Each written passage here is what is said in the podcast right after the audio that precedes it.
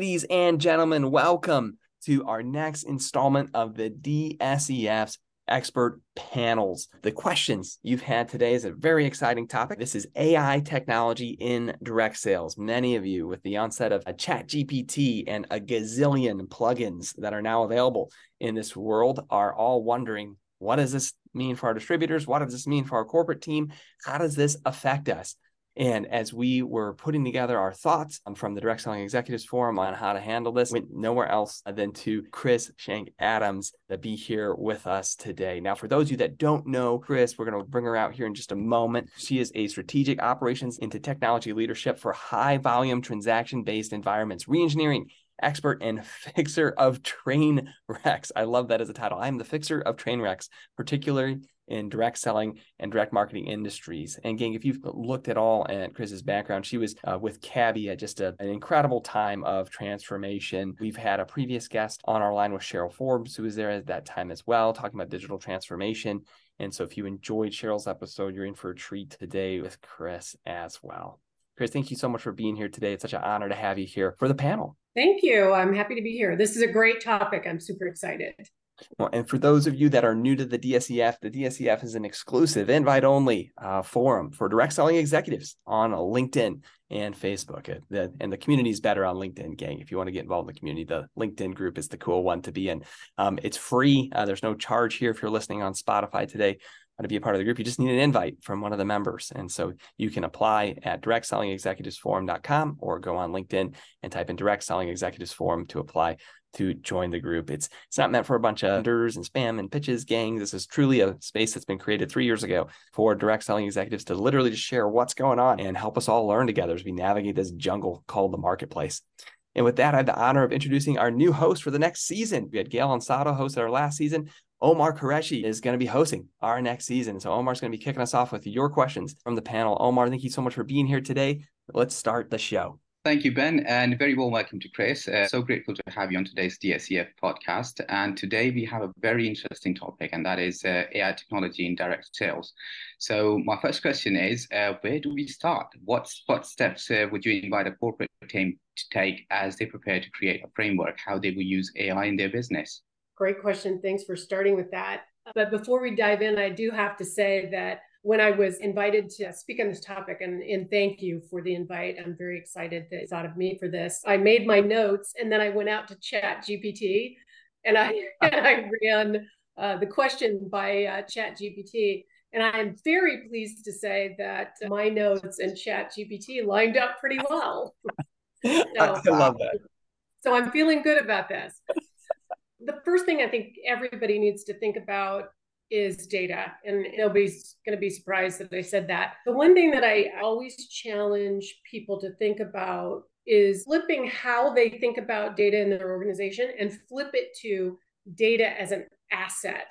So once you start thinking about data as an asset, now you can really think about how you collect it, how you store it, how you govern it, who's in charge of it, who's responsible for making sure that it's accurately depicting your business. So, all of those things are so important to making sure that your data is where it needs to be. And everything we're going to do with AI is predicated upon how you take care of that asset. And direct selling is traditionally very I don't want to say backward, backward's not the right word, but it's uh, they kind of lag behind the modern technology landscape. Yeah. So a lot of companies do have technical debt with regards to their data. Pay attention to your technical debt, clean it up, fund projects, which are they're super unglamorous and unsexy projects but fund them in order to clean up your technical debt and get yourself prepared for all the things that AI is going to bring into your business. Thinking about AI in the business setting, it can be overwhelming. I mean, it can absolutely overwhelming.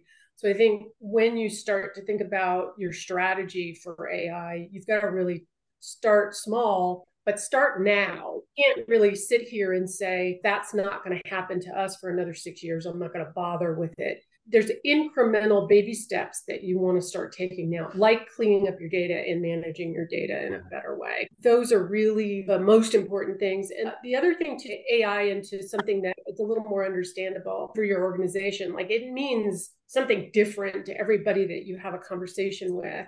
And so, what I like to sort of baby step or walk into with an organization on, on the topic of AI is talking to them about the differences between looking at your data in a descriptive way, looking mm. at your data in a predictive way, and then looking at your data in a prescriptive way. So you kind of think of those three steps in a sequence. That's an important sort of high level concept to help your organization understand sort of their journey into AI. Some of the folks who are on the line, Kris, they may not actually get the difference in what you just said. You know, just as a share, just because it is to your point, many folks who come to direct sales and network marketing come as a marketer or they come as a or someone who's a great product inventor. You know, I think a yeah. lot of our forum, we have we have quite a few product inventors who are in the forum that are listening today. And so when you say yeah. like descriptive, predictive, prescriptive, break that down like we're six years old, real quick. Like what would yeah, what no, would, that's if I'm, a, if I'm a six year old, how would you explain that to me real quick? Because that that is the key of the question. Like that is the framework answer that a lot of people are asking. And I just want to make sure they get it. And so if yeah, I'm no, how, what would that be? If you think about descriptive, let's take your database of customers. Descriptive, you go back and look at history and you mm-hmm. see what happened in history. Describe to me what my data looks like and what it's telling me. Mm. When you move into that predictive realm, you're using the patterns of the of the past and the patterns and the trends and the life cycles and things that you can identify in your data to predict what's going to happen next or what could happen next. And then you take it that next level and you say, if these predictions look accurate to me and I agree with these predictions, then what do I prescribe as a result of that? What mm-hmm. actions do I take as a result of that? And then yeah. you can start stepping into can I automate those actions? I, I, mean, it's one thing to be able to say, this is what happened in the past. I can see a pattern or a trend. This is what I think is going to happen in the future. But now the real horsepower is what do I do about that?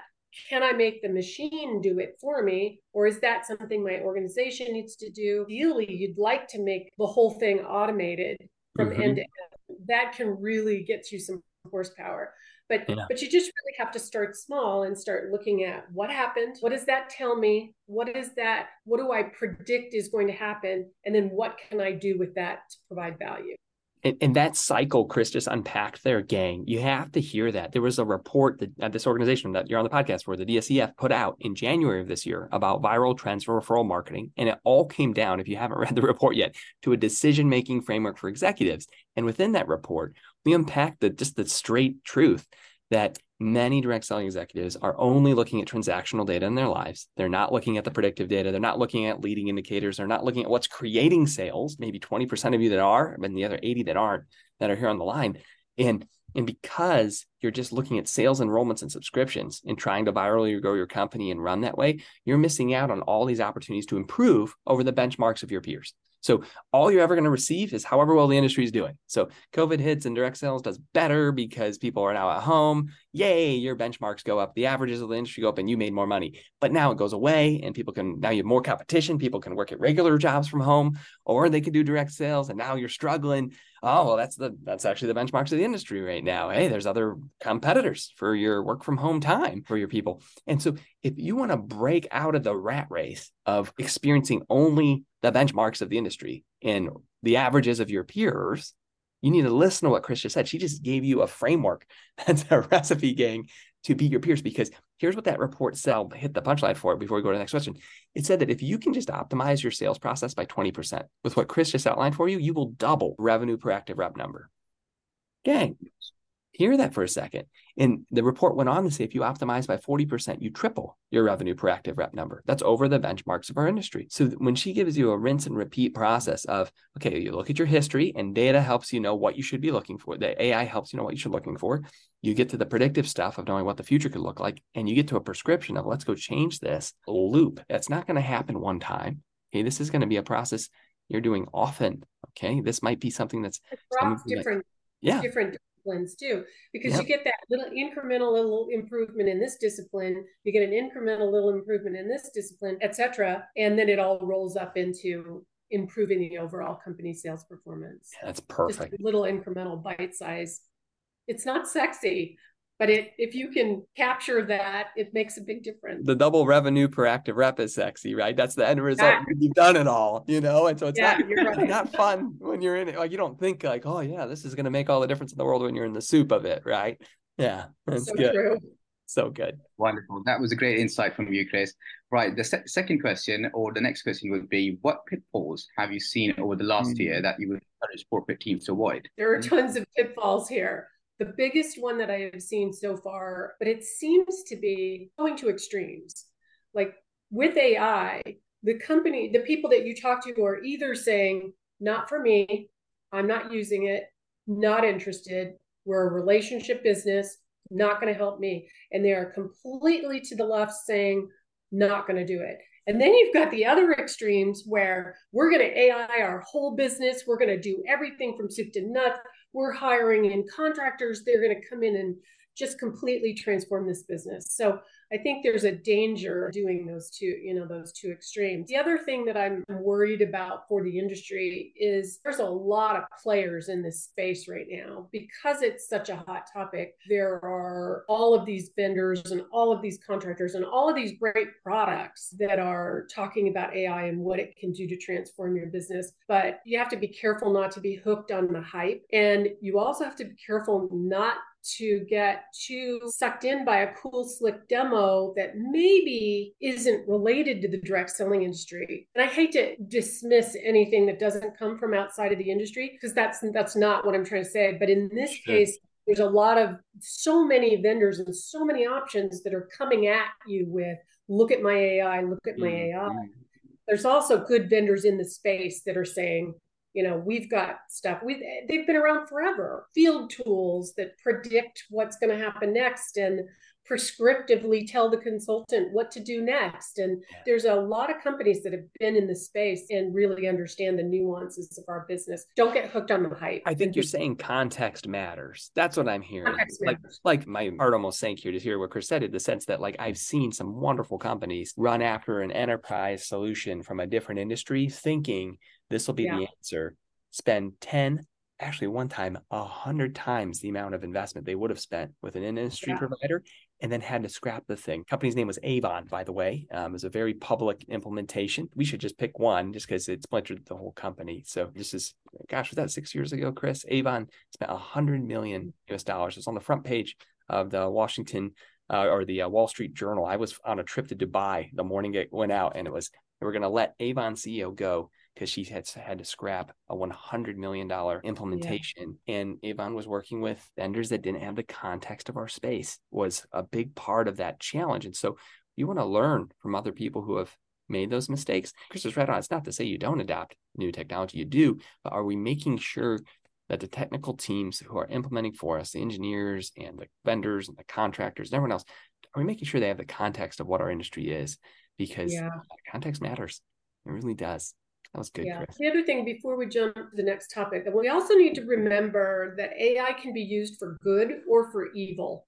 Right. So so as much as you're hearing about all the benefits of AI and how it's really contributing to society as a whole, I don't know if anybody else is seeing this, but the fraud, the profile of fraud that is starting to appear is AI based, you've got to be a little bit watchful for how fraud starts to manifest itself using AI. So I don't want to be Debbie Downer on that, but yeah. but you do have to keep it in the back of your head. You're gonna see it. And the other thing too, it could be a pitfall, not really a pitfall, but something to watch out for is regulatory and compliance keep your eye on it stay in tune with organizations like dsef they can help navigate some of those ongoing landscape changes with compliance and privacy laws and and things like that. On that wow. note, Chris, I've seen just as something that I just realized is we have to watch for this. Is yeah, it's not perfect right now.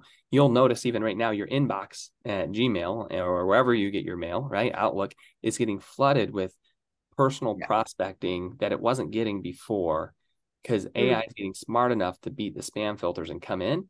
But yeah. you'll notice sometimes that the AI systems that these other salespeople or scammer, whether they're a legitimate company or not, are using to get your attention in your inbox is they're using the same algorithms in AI. I've had over a dozen, just as an example, in the last month, I've had over a dozen cold prospecting emails to my inbox where the subject line was Go Huskies because I went to NIU.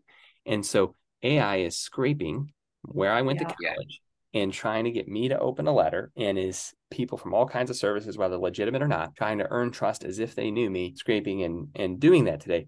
And you got to know if your prospect like let's say you say well we should use ai prospecting tools. Well if the ai is not generating unique stuff and your reps are going to all look like they're the same person and they're spam it won't be a good customer experience. So you wouldn't want your rep to be one 12 of your reps messaging the same person with the same subject line, like that's not going to be a powerful way to connect. So you need to think through some of those things that Kris is talking about as pitfalls, gang. I've experienced that myself. Like if someone sends me an email right now with Go Huskies, I immediately know it's spam. Like I just know it's spam because yeah. is AI reading my LinkedIn profile to to tell them how to reach out to me. And that's what they did. Mm-hmm. Yeah. We have to be, have to be a little cautious there. Is that what we want to be known for? You thank you for both of your valuable insight. Uh, right. The next question for Kris uh, would be if, if there was only one new initiative you thought every company should explore, what would it be? I have, I have to back this one up before you go, Kris. This is too funny. We always have these people in the group who are like, well, we're busy. We don't got time to do nothing. And so if we're going to do AI, just tell us the one thing we can add to our agenda. Like I always put that caveat in on these podcasts when that question comes in. The one thing question comes from, it's many times said with that attitude and that tone. So what would you say to that guy, gal in the room who I'm already full for the next two years of my agenda, and you want me mm-hmm. to squeeze this in. What's the one thing? What would you say to that person? Yeah. now, now, that you know who, now you know who's asking it. Sorry. yeah, that's a, that's great that. context. Thank you. Yeah. Yeah. So it's it's funny because I was like, you picked just one. There's so many amazing yeah. things that you can do here. Yeah. So here's how I skirted. I'm going to pick one for customer focus, one for right. field focus, okay. and one for internal operations focus. So actually, I get three, but there's really one for each area. Perfect. Let's do it. I really, I couldn't just pick one. So, customer focus. This one's cool. Merchandising, recommendations engine on the customer side. Take every bit of customer data that you can find. It doesn't matter if you think it's relevant or not, it might be grab all that data and use it to promote products in a personalized way to your customers. When I log into, I'll use Cabi as an example. When I log into the Cabi website, it knows who I am, it knows what I've purchased in the past, it knows what I like.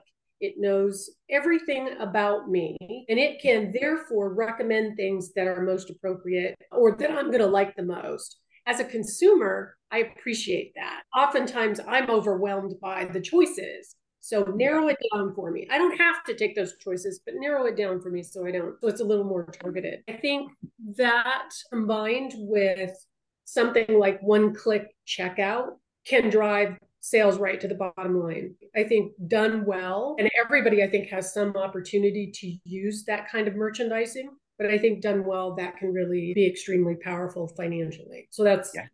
that's customers recommendation uh, Treat, treating yeah. each person as an individual. So if you want to hear that, gang, that's what Kris is saying. Stop yeah. treating all your customer. You we no longer live in the world. It's not 1950. We don't have to broadcast one message and treat every customer that they're the same. Okay, it's 2023. So we're shooting this. Uh, we can we have enough technology to treat them as an individual. That's just hear that, hear the why in that customers want to be treated as an individual. That's what Kris is alluding to there. Yeah, I think what's interesting about what you just said too is that the landscape does that, right? So everybody else in the marketplace, probably COVID drove us to that, but everybody else has recommendations engines. Direct sales should not ignore that as yeah. a capability that would be work that would work for them. Yeah. So exactly. Good point. Good point. Okay. The field, this one's easy. I think everybody's probably seen this, but predictive analytics for the field that drives to an action or action oriented activities. So if you can install or work with a vendor in the space who are, who's already doing this. We won't name any names, but there's lots of people out there with predictive tools that look at your data, the field makeup, look at the activity level of the field and then suggest next steps for that field person to take that will make them more successful. You can drive those tools into field, you really will get the performance return that, that you want. And so, for that one thing guy asking the question on what Kris just unpacked, think of it simply as if you're in the party plan space as an example, simply as which person hasn't placed an order and it's been 60 days and the new catalog's out and simply prompting mm-hmm. someone to say, Hey, Joanna, the, the new catalog is out and we have a special running this week. Was curious if you wanted me to put an order in for you.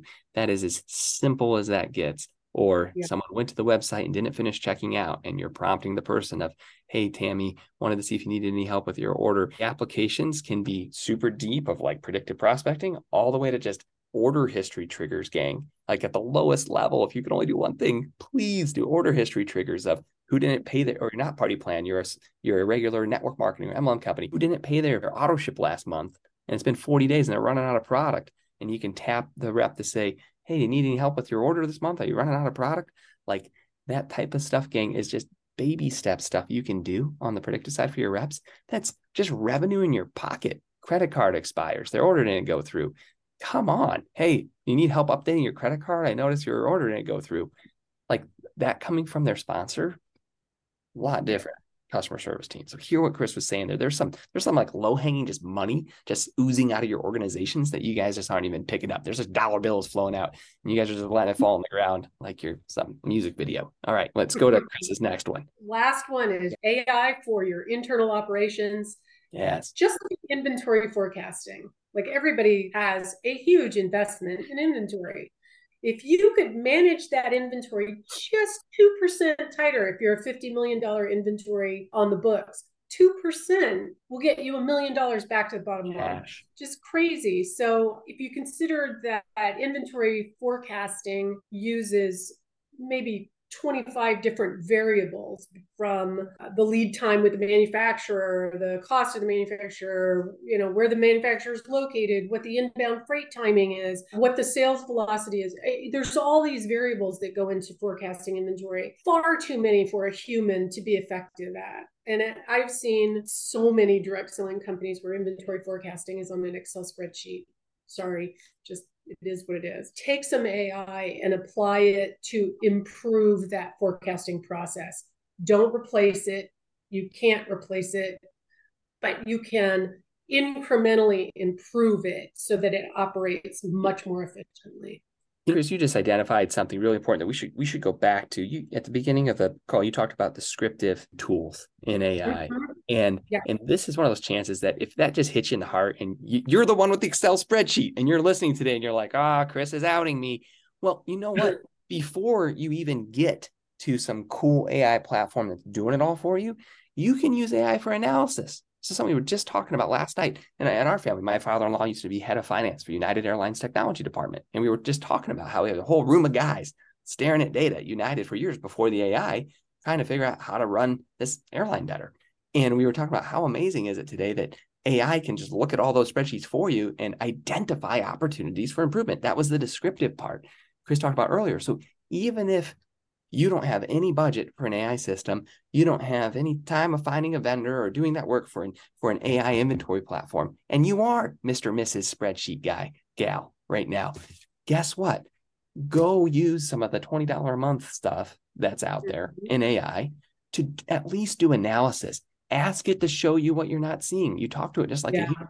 And you'd be amazed at what that extra person on the team, Mr. Chat GPT 4, can do for you in identifying things that have been blind to you, that you're just too close to it and you're not seeing it. And it's going to tell you 80% of what you already know. Okay. But there's going to be some 20% in there that even if it's an incremental improvement gang, why, why are you tripping over, you know, 20 bucks to go pick up that, that improvement? So hear what Kris, Kris uh, shared there. I just want to make sure you don't skip past saying, well, maybe next year I'll get to that. Well, maybe like if you're in ops in the warehouse, you owe it to yourself. That's, that's cash that's uh-huh. unusable. We could go back to some old classic books. I always give book recommendations. It's probably a good time for one. I'm gonna give an old book recommendation for the topic she's talking about. If you need help understanding why having less inventory is more cash for the company, uh, the book The Goal. Okay, Goldratt's famous novel. Okay, it's a wonderful novel of about yeah. inventory versus work in progress and efficiencies in a business. You need a great audio book of turning around your company and you're on the ops side of optimizing your business, make sure you listen to Goldratt's The Goal. Okay, fantastic novel. It's a funny story, well, funny and sad story, but and but encouraging in the end of what you'll understand. And it's a book you can grab uh, from today that's 30 or 30 plus years old and is still very relevant to our world today. I think what's cool about the using the inventory too is that it's a very controlled set of a very controlled project. It's a yes. small foot or not small footprint, but it's a specific domain type An project. Ecosystem. It's one ecosystem. Yeah, ecosystem. Yeah. That's a great word. Thank yeah. you. So if you can build out your AI against the, this inventory that'll stimulate the thinking about where you can use AI elsewhere in the business. So it's not like you're just investing the time and energy in yeah. learning AI for one specific purpose, but those lessons learned about your data, about the inventory, about AI through that process really will extend into the organization. Then you can choose your next project and your next and your next. So I think it's a great stepping stone that's that's Absolutely. a really it's a really good point. Yeah, how is it going to now affect your HR processes, and how is it going to affect your yeah. customer service yeah. numbers and call times, and how is it going to affect FAQ section you created on your website, and all the others that once you do this work should be there. And that's an important note too. Before we go ahead on shared learnings, like this shouldn't be learned in a silo, gang. Um, if you have a structure of an operations lead who's the implementer across your business of different disciplines and functions, whether it's someone who leads over, you know, it's not your CEO who's doing business development, or you, you want that higher level seat person in your organization to know and understand how to lead other divisions of your company to implement the same learning. So whether your organization starts with learning this in the sales team because they're doing the predictive suggestions with marketing that we talked about or whether it was your your customer experience team learned it with with a recommendations engine or whether it was the you know the inventory op shipping team that learned it over here. Make sure that whichever division you choose as your one thing to go first make sure that the people above them in the organization are gleaning the learnings and the knowledge so that this stuff can be shared. You don't have to relearn it amongst each division but you can apply a framework. That's we, we really work hard on saying what's the framework when we're on these calls because we want to give you a tool uh, in your own organization that you can apply across the channels of your business. And so this is one of those not to just have siloed learning amongst your organization as a mandate, but to get involved if you're at the higher level, like Kris's role as she's transforming uh, the company she's in today. You know, she is involved way above each of the disciplines of the business so that she can bring shared learnings across the enterprise and uh, in her work at Princess House and uh, you want to you want to do the same thing um, in your organization as you're listening today. So don't don't. You also want to prepare yeah. your board as well. If you have a board, you also yep. want to. So have a strategy presentation around AI and all the disciplines underneath the domains underneath. Craft it in a way that you can make it into a board presentation because that's important as well. Yes, definitely. As we move along, uh, we understand we are in a world that worship data. A question for the Kris is what KPIs have you found mm. to be hmm. the most for decision making in our AI driven world? I love that question because a lot of people don't even know what to look for. That's such a good one. Yeah. Yeah, that is that is a good question. Of course, I'm not going to answer it directly. I've got a sort of a subterfuge type of answer for it. Uh, everybody knows the KPIs, you know, the standard one, your sales, your recruiting, your activity rate, your average order size. You know, everybody's pretty familiar with those. And I don't think I don't think those are going to be the ones that people are interested in as much, but there's a whole world of, of next level, more granular KPIs that I think yeah.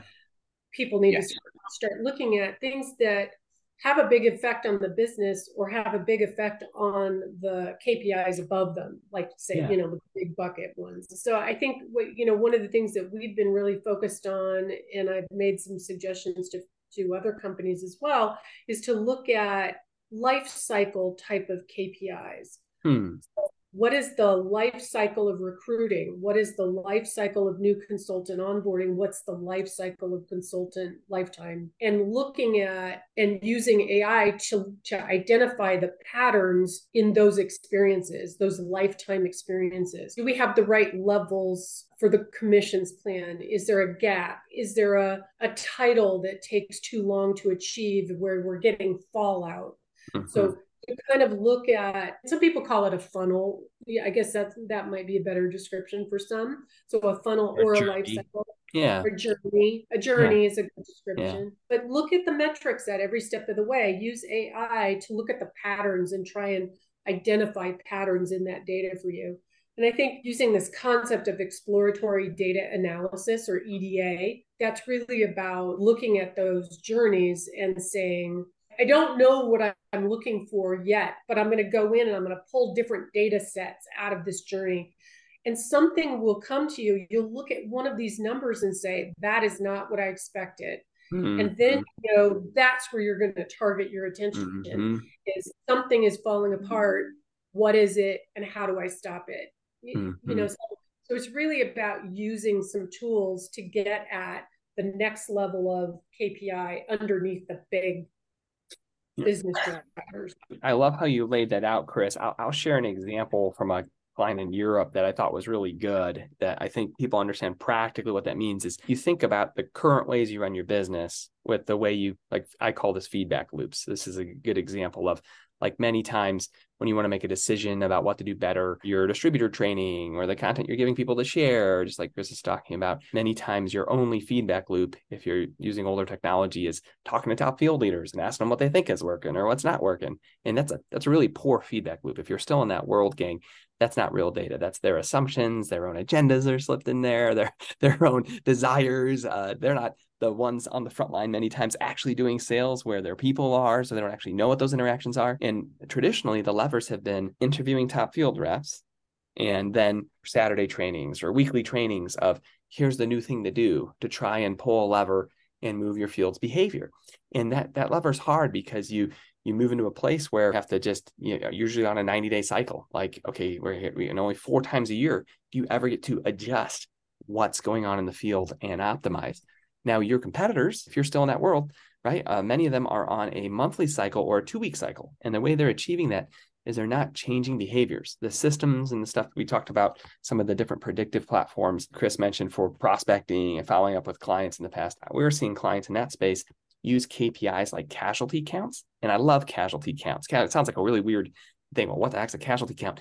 In those predictive systems, they actually track text messages people are sending, which ones are working, which ones aren't and they'll track mm-hmm. casualties. So in a lot of these smarter systems, when you're creating a structured conversation, someone's supposed to follow in a predictive platform, it'll show you which messages the field was willing to send, which ones they sent that worked, and which ones they sent where the conversation just ended and the person didn't move forward. And I love this because many times we all have egos, right? And your sales team has an ego, and your VP of field development has an ego, and they all think from their interviews with the field reps what we should be coaching people to say. And then we get out there, and 60% of it might be true.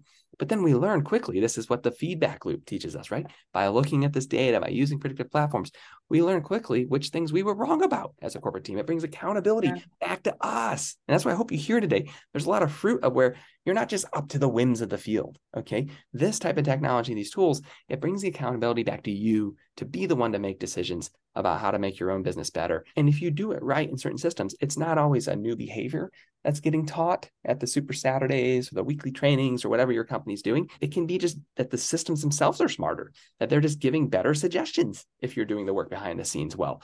That's just something to unpack here, gang, is that your life doesn't have to stay the way it has been because of a lot of this technology today. You could operate in a totally different framework if you put to work many of the pieces Kris shared with us today. And this was just such a awesome session. Like, because I can't thank you enough for you know, bringing your wisdom here to this call. And and Omar, thank you so much for for coming on to host today and kick off the next season with us.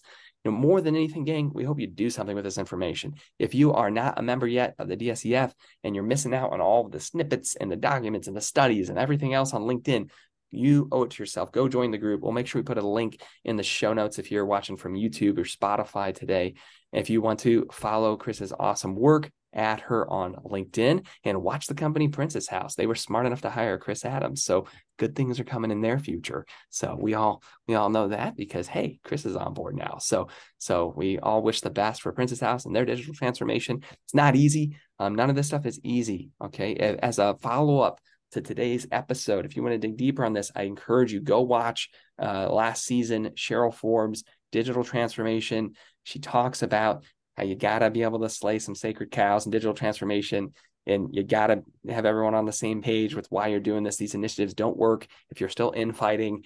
Okay so like there's just stuff that you got to hear. And so there I, we could go for three hours if we started unpacking the whole human emotional part of making change in a company. I've already recorded some of that. If you finish cheryl's episode the last one i'll say is go get brent duncan's episode on frameworks for content creation.